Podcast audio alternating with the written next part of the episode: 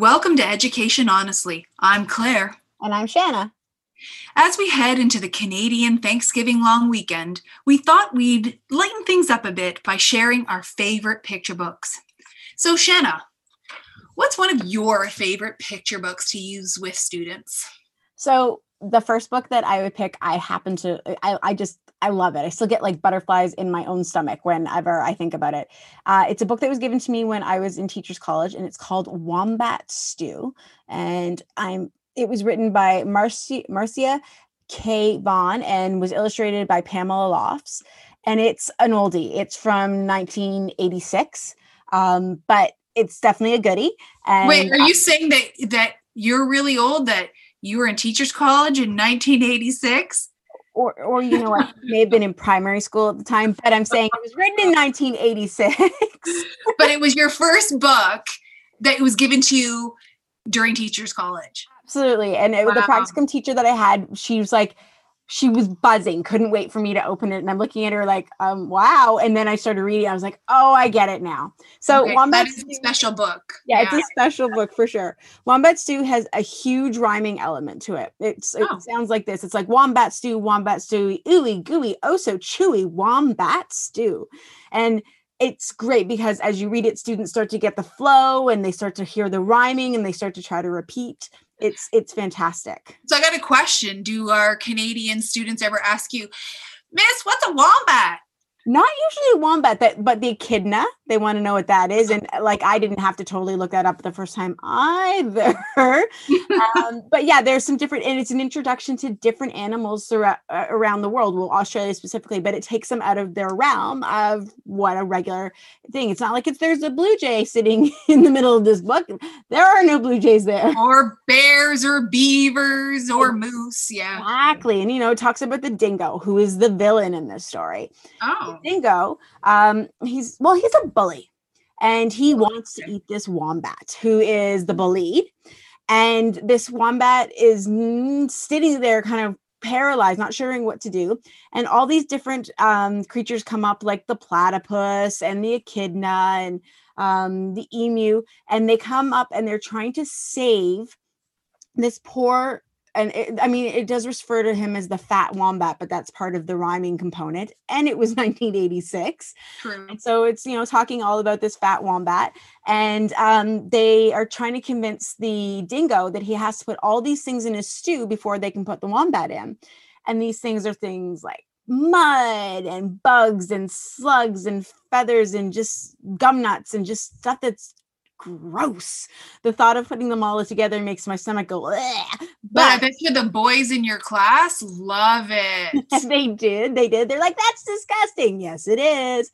But in the end, the um the brave, the um the animals help save the wombat because they've now convinced the dingo to eat to taste the stew that's full of these disgusting items and he's like ah, you've tried to poison me and then he runs off and our wombat is saved. So it's a great story in that sense. And it gives, you know, how to not be just a bystander, but be part of the brave and how to support somebody and to prevent bullying. And so it's got a good, you know, sort of core to the story, but it's got all the rhyming in it too. So it can be used for really little guys to help learning about rhyming as well. And it can be used as a jumping off point for writing um, for students. I actually had a student write a story. It was like Mr. Magoo liked to eat his stew as long as it looked like runny goo, and so took that whole rhyming component. And it's, it, I mean, it's more primary based, but it's it's a great jumping off point. It's fun and it's silly, but it's got teachable elements in it completely. How about you, Claire? I could uh, I could totally see you know like a, you could do a drama activity with that book too, where all the kids are maybe acting out different parts of the stew. Like I'm going to be the worm that goes into the stew, or you know, or you could go out and that would be actually a great naturalist connection too to go out into nature and and find things and actually put things together you know in a pot and and and look at how things interact with each other. I think yeah there's a lot of potential there from a bullying from a naturalist and and from a literacy point of view yeah. And, and we you and i were talking earlier about how we would make this compatible in the virtual world as Right, that is more right. of a reality right now. And what i thought was best would be a rhyme off. So say i read um i read the book to my class and i mean you can find a read aloud online or you can read it yourself whichever works best for you. And say you picked goo. So goo was the word that you had to rhyme and each student has to come up with a word that rhymes with goo but isn't the same as what the student said before and it's just to get them thinking and engaged about different rhyming sounds and how it would rhyme and then they could maybe take their word depending on their grade level and make that part of a writing component. Yeah, write their own little poems, post them online, That- do a, a rhyme off, uh, you know, yeah, virtual rhyme off, like almost two students, you know, on your on your virtual classroom, yep you know, one word and then another word and then another. And yeah, and it, it usually disintegrates into ridiculous laughter and that's just as engaging it's just as fun and you know students enjoy themselves when that happens so yeah, that sounds great. yeah it was really good now claire what kind of story is your favorite Well, my absolute, absolute favorite book is called The Princess's Blanket by Carol Ann Duffy. And the reason why it's my favorite book is that there are so many visual arts, music, drama, dance, and writing connections with this story. I have used this book as a jumping off point that has lasted into a you know a couple of month exploration with Oh, wow. students. yeah so um, i would recommend this book for students in grades four through eight and basically the princess's blanket is about um, a little kingdom and in this little kingdom there is a king and a queen who go to the villagers and ask the villagers to help their daughter. Their daughter is frigid. No matter how many fires they build in the castle oh, she is just a cold, cold princess.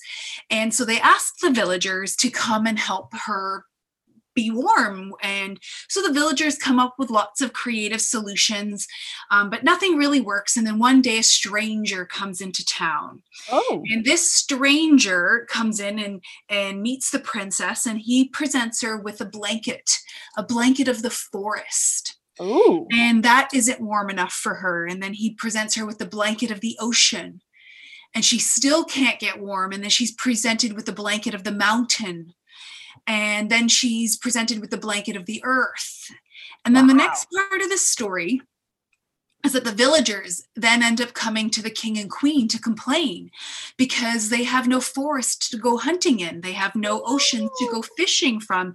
They have no mountains bringing fresh water to the village and no earth for which they can farm their vegetables and uh, grow their grains and oats. And so the the story, funny enough, is where that's the part of the story where I actually stop reading the book to the kids, um, and I actually never go through to the end of the book with the kids because hello end up- cliffhanger yeah, well, well, actually, we create our own ending. That's another reason why I really love this book is that you can take this story in so many different directions. So, one of the things I love to do is a drama dance activity where the kids act out the four um, parts of our world the forest, the ocean, the mountain, the earth, and they'll create a, uh drama or a dance piece around that, a creative movement piece, let's call it that, and they'll add music to it. We'll also add, you know, dance ribbons and scarves and different things just to really to show the flow or the um, jaggedness or the movement of the earth or the world around them in those four domains. The other Very thing, and this is what I really love about this book, is that I'll do something called teacher in role, and I will get dressed up as the queen. And that's something will we have- touched in on on a previous podcast with um brooke charlebois yeah teacher in role is great it's a great way to promote writing and i get there and i will you know say to the villagers i you know i need your assistance or sorry i've heard that you um, are really upset. I want to make things better for you. Tell me why you're upset. And i will actually engage in a in an enroll student in role and teacher in role interaction with the kids. And then the students will go back to their desks and they will write their piece you know why the forest was important to them, what the forest offered them, what did it mean to lose the forest, and why is it so important to have it back. And they'll do that for, like I said, the forest, the ocean, the mountain, and the earth. And so there's then, a huge environmental stewardship oh, on it. Absolutely. And I've totally used this. And this is what I'm saying this is for months when I've done a whole inquiry unit on environmental stewardship it's this has been the launching point this book and this story and we create this whole world around it. One year i actually was working with um, grade four students. We actually transformed the classroom into a village that oh, wow. had the castle. Like it was it was it was this very special year. I had a great group of kids that were just so into drama and dance and they just this book just was a launching point for a life of its own. So I guess it's really why I have a very special um, place for this book in my heart. And like I said, you know, there is an ending to it. And yeah. and in the ending, I've got to say it's a little Disney. Everything kind of works out in the end. Um, but the kids never hear that part, part. They we create our own ending of of how the princess comes to the realization that she was selfish and and um, how she's going to make amends to the earth. So yeah, it's a, it's a great story. Again, it's called The Princess's Blanket by Carol Ann Duffy. That's so cool. I love how there it's like and um, I love how the king and queen are asking for support from everyone. Mm-hmm. It's not just you know we know everything because of our status and you know it, it, it I, I just I like that it's a sharing expectation as well. And I'm really glad you uh, mentioned the word status because that's actually another thing, uh, theme that comes up in the book is status. And we spend a lot of time talking about um, who holds status, who holds power, how do they use that power, how do they wield it. Yeah. You know, it's like I said, I had a whole inquiry uh, unit built around stewardship. So cool. Yeah, really cool book. Really cool book. Highly recommend it. Okay. Well, so you have another one, eh? Yeah. So I have another one that I was thinking about that I um, have enjoyed. Um, okay, so um, you probably have heard this series. It's actually a whole series. It's not just one book, but the one that um, I've got with me today that I'm sort of referencing is M is for Maple. There's M is for Maple, Z is for Zamboni. There's there's a whole variety of them, and the ones that they're Canadian based, which I you know as a teacher in Canada, having something that's specifically resourced to our country i think is so beneficial and so engaging for our students because you know it's like you know on tv you see you see what's reflected there and you tend to be more engaged in something that you're reflected to or that reflects back to you I like the fact that there's a Canadian component to this, and there seems to be multiple authors. So I'm not going to give one, but or just for the one, but the Canadian alphabet for M is for Maple is written by Mike Almner, yeah, Almner, and illustrated by Melanie Rose. Um, and I, I, love this book for a lot of reasons. It's the engagement piece, it's the Canadian factor. Um, for example, one of the letters is F. F is for a man who one summer pr- uh, proved he could do it. he could do it with one leg what few could manage to do with two. Terry Fox never finished his cancer crusade, but now we are running uh, and honoring his name. So F is for Fox. Well, that's such a Canadian thing for us. I mean, we do celebrate, we don't celebrate, we participate in the Terry Fox run. It is a vital part of our fall. And it's, you know, so Canadian based. Now, the part I write you is just the beginning. That could be used more readily with younger grades, but there's an entire section with more information about Terry Fox, more about how he um, achieved his goals and what his struggles were and how many kilometers he traveled. There's that more detailed to get further engagement from students. And another example would be M is for maple. Uh, of course, now that I've said that, I've lost the page completely. Give me a moment.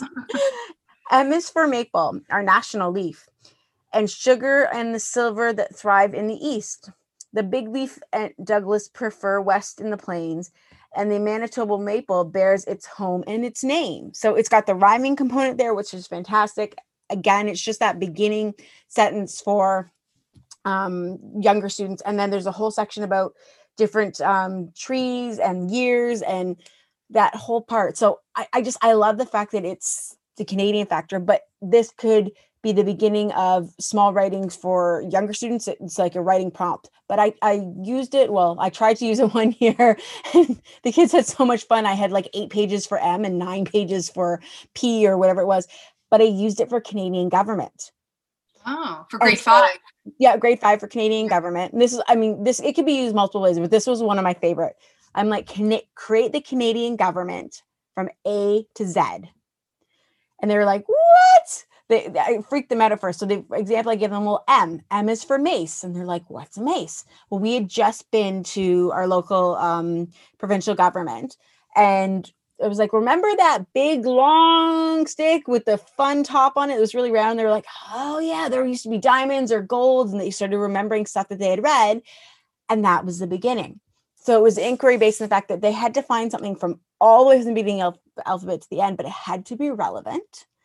And it got them really interested in more components and understanding about their government because they wanted to complete an entire um, alphabet. And I gave them the options to use all three levels of government, but there are some students who are like, nope, I'm federal, I'm sticking here. And there are other students who were uh, wanted to stay in provincial and some that wanted to do all three. But it was just this amazing dive, and not everybody came up with the same answers for everything. So when we shared them, students um, just learn so much more.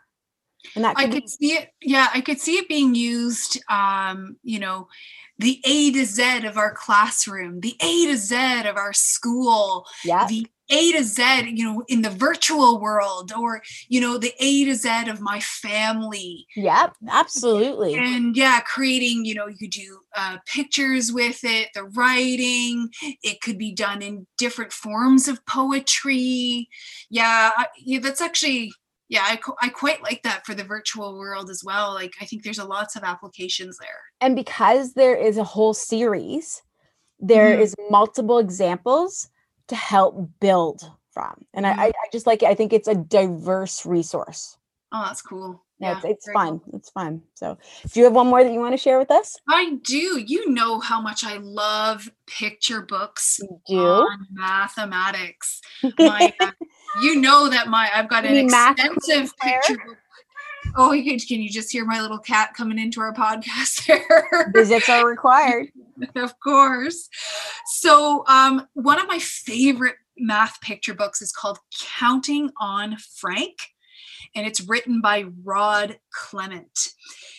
So this book is basically it's a, it's a it's it's about a boy who um, who you know is talking about some of the things that are going on in his home one of which is how many dogs it would take to fit in his bedroom.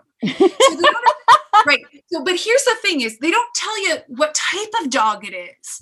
So when i have asked students in grades four to eight this question you can get varying degree of answers depending on their premise of how big a dog is yeah. what they're used to. Or if they'll say, but I don't have a dog, can I do a cat? Or if I don't have a dog, can I do my lizard or my bird? Or oh my gosh, how many lizards would that be? Oh my right. Goodness. So that's great. Um, they also in so you've got size and volume there. Uh, in the book, he also talks about um, growth rate. So how how fast I'm growing. If a tree grows this much you know, per mm-hmm. year. How fast will I grow per year? You know, like if I was growing at the rate of a tree.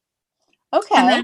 another one is jelly beans. How many jelly beans are in this jar? And, you know, how could you um, make a good guesstimate? And I was thinking, you know, for the virtual world, I I would bet out there there's different types of formulas and tricks and strategies people have for counting the number of jelly beans in a jar and i thought that would be a great research project. Oh i'd love to see how many jelly beans fit in my stomach and see that yeah, but my favorite part of this book is when the um, the boy of the story talks about how he if or what would happen if he accidentally knocked 15 peas off my plate every night for the last eight years they would now have enough peas to the top of the tabletop. And i love asking the kids to determine whether or not that is true And so the students use their problem solving skills. They make estimates about the size of their kitchen, their table, because remember, everybody's living space is different. I love the And- variables. Yeah, and then size comparison. And they have to do a lot of math in Yeah. order to figure that out. So for me, I think picture books are a great way to get students talking about again estimation probability uh, talking about problem solving. But that big thing is this is a great book for engaging kids in that social emotional learning part of mathematics because a part of social emotional learning in math is that ability to cooperate that ability to listen to each other the ability to hear other people's ideas draw them together um, you know not to, as i like to say don't poo poo on any idea guys. You know bringing it bringing everybody's idea forward and considering it as a valid contribution to the group. So again that it, it's one of my favorite for building in social emotional learning into um, our math into my mathematics program. And again that book is called counting on frank by rod clement. That's so cool.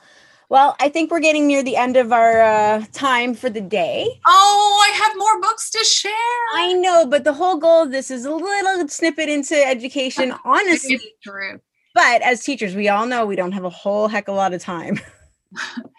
Well, I those are some great stories and some great ideas you shared today, Shanna. I'm As definitely going to be applying them into uh, my uh, into my programming. Thank you. I appreciate that. And you've got me lots to think about. I'm now going to consider making peas for dinner and seeing how many I can drop on the floor. Oh, there you go. Well, only 15 per day for eight years, and then that's the whole premise, right? 15 a day. Wow. Only 15. Hmm, now I've got Only to do some math. All right, everybody. Thank you so much for joining us today. Don't forget to look us up through our social media. We are available on um, Instagram at Education Honestly and the same through Facebook. Um, send us a message. Tell us what you're thinking about. What's your favorite story? What's your favorite picture book? How do you use it? Share it with us and maybe we can share it with others.